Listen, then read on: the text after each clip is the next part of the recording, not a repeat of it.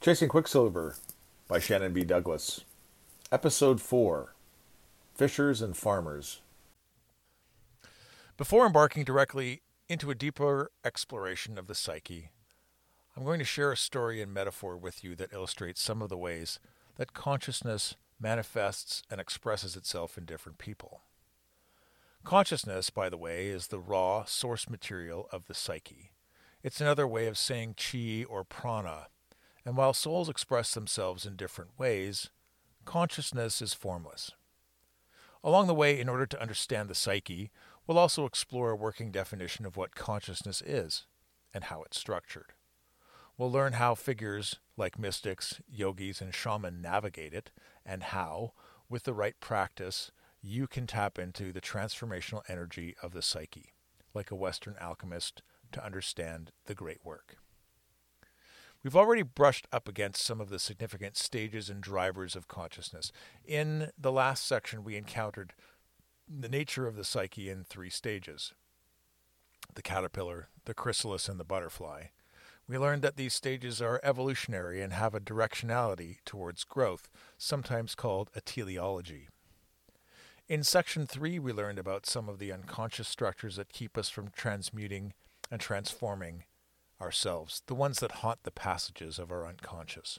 We also learned that there are three prime directives of the unconscious mind, three primal instincts that we all have.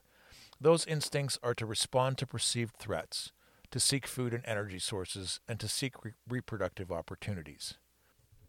To put simply, we have a natural drive towards growth and expansion within us that pushes or pulls us towards enlightenment and a force of inertia that keeps us in patterns and routines, some of which are not as healthy as they could be.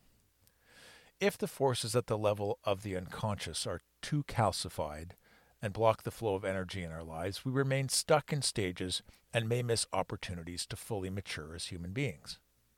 The force that drives us towards growth, new experience, and towards goals of enlightenment is the same force that drove us to surmount the stages of development from the terrible twos when we went from using tantrums to satisfy selfish ego needs to the capacity to recognize the existence and the needs of others and to be able to share when we reach the age of three or four. It's the same force that matured us from hormonal teens with immature brains to the presumably reasonably independent adult that we became in our early to mid 20s. At this stage, our brains reach biological maturity. Our prefrontal cortex is taking a larger role in interpreting our worlds, and we become capable of transcending our impulsivity and understanding the consequences of our actions and choices. The force of inertia is the force of stability that keeps us safe and secure. It protects our families, communities, and societies with rules and order, and it's the counterpoint to the growth drive when our unconscious is operating in response to perceived threats. The evolutionary force that drives towards growth is suspended, and we can't grow. Some people talk about nervous system function here. The capacity to be creative and to grow and to evolve exists within the parasympathetic nervous system when we feel safe and secure. The sympathetic nervous system is where the response pattern exists which bind us, the pattern responses to perceived danger that run at an unconscious level. These forces are yin and yang, expansion and contraction, inhalation and exhalation.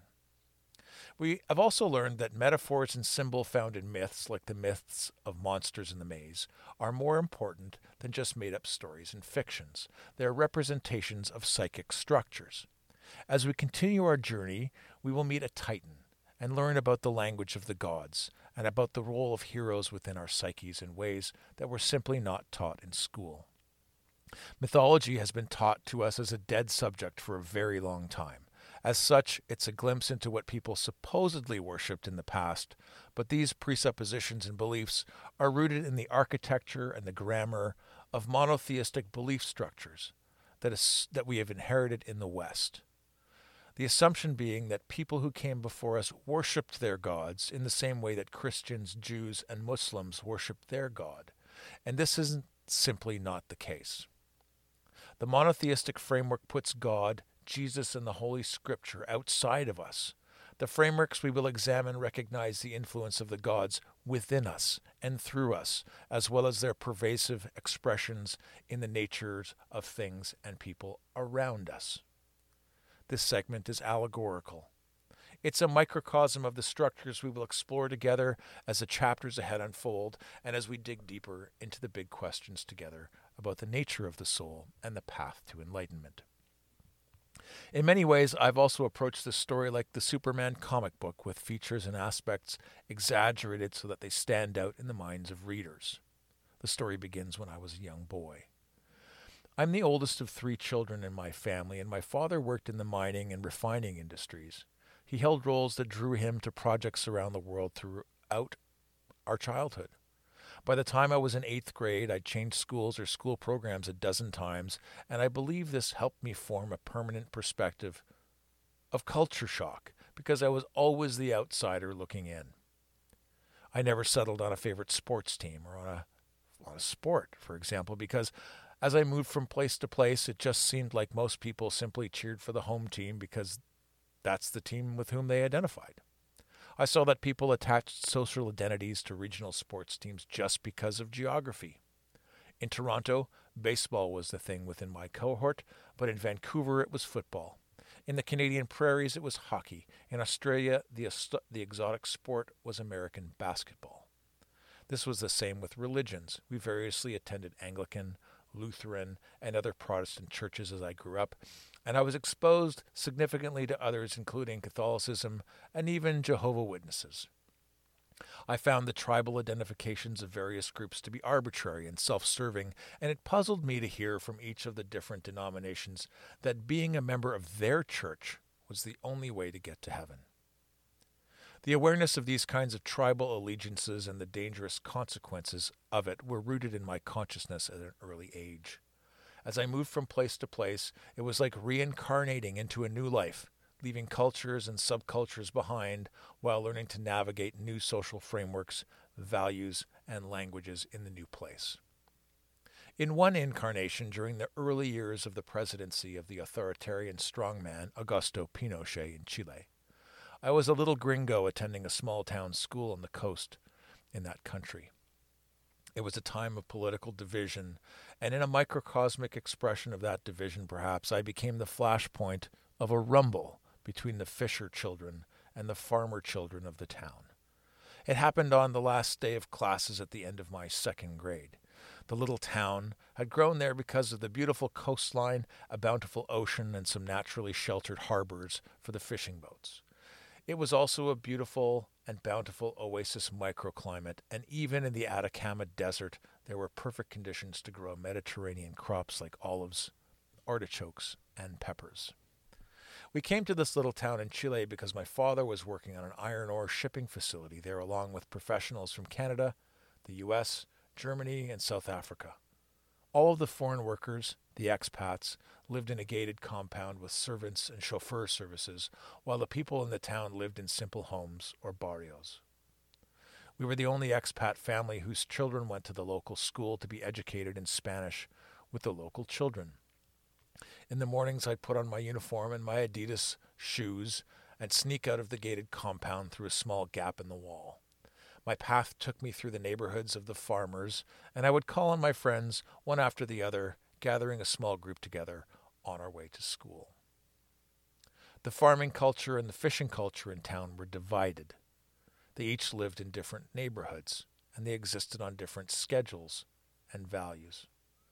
The fishers lived by the moon and the tides and on the cycles of the ocean. The farmers, on the other hand, lived by the sun and by the growing season and plant cycles at the edge of the southern tropics. These differences were enough to divide the town children into us and them groups, perhaps like the divisions that exist in classic mid century American fictions about the prep kids and the shop kids. This division was like the people from that literature divided against each other by railroad tracks or by social class. Regardless of where they lived and what they did within the economy of the town, the kids at the school were all descended from the original Spanish settlers, and perhaps also, I like to imagine, from the last of the mysterious Incas of the Atacama. Many traced their family histories back hundreds of years on the coast. Everyone had jet black hair, brown eyes, and a Mediterranean complexion, and this was the cause of my celebrity. Besides being the only kid at school who wasn't a fisher or a farmer, my hair was so blond it was almost white, and I was the only child with blue eyes that anyone had ever seen. I stood out everywhere I went and attracted a lot of attention. On my first day of school, the school clerk Hermes took me on a tour to introduce me as the new student. He was a high strung individual, often carried his guitar on a strap around his shoulder, and he danced us from the first grade classroom to the twelfth grade classroom in a rapid succession. As we went, Hermes composed a song in Spanish to introduce me to all the children and the teachers. I had no idea what he was saying, but the teachers smiled and the students laughed at the same parts of the song every time, and everyone cheered when he was done. Finally, he brought me back to my classroom, and as the year went by, the children became used to me, and I got to know the language, the school, and the routines. Besides my regular teacher, there were five administrators at the school who taught, guided, and coached students in specialized activities. The principal was a jovial man and made his rounds to all the classes, teaching optimism and potential encouraging the students to push their boundaries and reach toward achievement. The vice principal was all about the rules and discipline and enforced order and neatness. The activity coach was a competitor who taught sports and gamesmanship, while the counselor was the master of the soft skills, relationship advice, and health. The school clerk was the last of the five. He carried his guitar on a strap, danced his way around the school, and variously taught drama, music, and oratory skills the day of the rumble between the fishers and the farmers, we were celebrating the graduation of the students from the 12th grade. This was during the time of the reign of Augusto Pinochet, and we all marched down the main street in town wearing our school uniforms, singing the nationalistic songs we'd learned throughout the year. After the parade, we all met for an assembly and an awards presentation in the school courtyard. The clerk played the role of master of ceremonies, and he punctuated his sing song introductions of the administrators with chords on his guitar, one by one. When he handed the podium over, he scurried around, talking to the teachers, to the parents, and to the students, sometimes clowning around in between segments to the point of distracting from the presentation. The principal gave a bombastic speech about how much everyone had grown in the year and what they'd all accomplished, and he took extra time to focus on the grade 12 class. Almost one third of the senior class was leaving for trade training and academic advancement in the city an hour away, and some were even heading to the universities in the cities to the north, much farther aflung. He spared no ebullience as he fawned over them.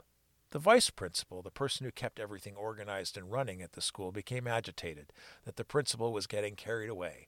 And when the principal realized that the VP was in a state, he stopped mid sentence and surrendered the stage. The VP then gave a checklist to all the teachers and reminded everyone to make sure that their desks were all cleaned out before leaving for summer holidays. She then presented the awards for the hardest working student and the award for perfect attendance, and then, right on schedule, she handed the podium to the coach and the counselor. The coach gave out awards for the winners in the competitive categories of sports and achievement. The children were recognized for their bravery, competitive spirits, and for winning their races. The counselor recognized students for community building, cooperation, and congeniality. On national holidays like the day of our parade, Augusto Pinochet's fiery speech colored the psychic landscapes of the national identity with black and white thinking. This kind of speech was fairly common, and when we were in places where there were TVs, which was very infrequently, it was normal to hear him pumping up his supporters, similarly to what the current President of the United States has been doing, emphasizing the difference between us and them. Under Pinochet, intellectuals, dissidents, and student protesters were disappearing from Santiago and Valparaiso. As expats working on infrastructure projects, we were definitely outsiders and didn't have anything to worry about from the secret police. But if you were a Chilean, there was definitely a right way and a wrong way of being a citizen, and the entire apparatus of the education system was co opted with devotional training to the strongman. We were being trained as young children in national pride and patriotism and loyalty to the president. After the parade and after the assembly, each classroom hosted a display of the children's work, much of which was themed in nationalistic images. All the children took time to go from classroom to classroom to see what each of the grades had learned that year and what crafts and displays they had each made. Each classroom was filled with the displays, divided between the work of the fishers and the work of the farmers. And after the full tour, whether organically or by some design, a giant game of capture the flag evolved. Fishers against farmers. And even though it was a flag that was the object of the game, for some reason I became the blond, blue eyed mascot that each of the fishers and farmers tried to bring onto their team. It's possible that the microcosm I experienced that day was just kids being kids. There evolved an effort to convince me to leave the farmers' team and join the fishers' team. It's also possible that, even though I didn't understand it as a child, that the maze monsters and deep rooted cultural friction between the fishers and farmers triggered similar defense mechanisms in groups as in our own individual consciousness triggers within us. On the day of the Rumble, I became the subject of intense lobbying from both the Fisher kids and the Farmer kids, as if the game had become Win the Gringo instead of Capture the Flag. This generated some internal conflict for me, and it became clear to the Fisher kids who were trying to convince me to change allegiances, and to the farmer kids who were lobbying for me to stay with them, that this was an escalating situation. Soon the school clerk was involved, winding up the kids with stranger and stranger ideas about why I should be a fisher instead of a farmer. This began to draw a crowd. And when my farmer friends realized that what the fishers were doing trying to capture my allegiance, several of the older kids stepped forward with me. It became clear the leader of the Fisher kids, with Hermes at his side, was willing to say anything he could, including making up ridiculous lies about how horrible farmers were just to win the gringo. And soon the farmer kids were playing the same emotional and mental tug of war with my friendship. This descended into a pushing match between two of the senior students as the insults grew to be too much. In seconds, as more and more students jumped in, the original reason for the escalation was forgotten, and spit and fists were flying as the school courtyard became dusty and dank in the brawl. It's normal for a child to encounter and to hold a tribal consciousness, just like it's normal sometimes for teenage boys to solve problems using nonverbal methods. These are natural stages of development. I couldn't tell you if it was normal for me to encounter an existential question like I did at the age of seven, but the idea of choosing sides based on trying to sort out the lies and distortions between these two groups seemed wrong. And so did the opportunity of convenience where I could simply choose to be on the winning team. In spite of so many people taking the game of convincing me so seriously, I couldn't bring myself to choose one over the other.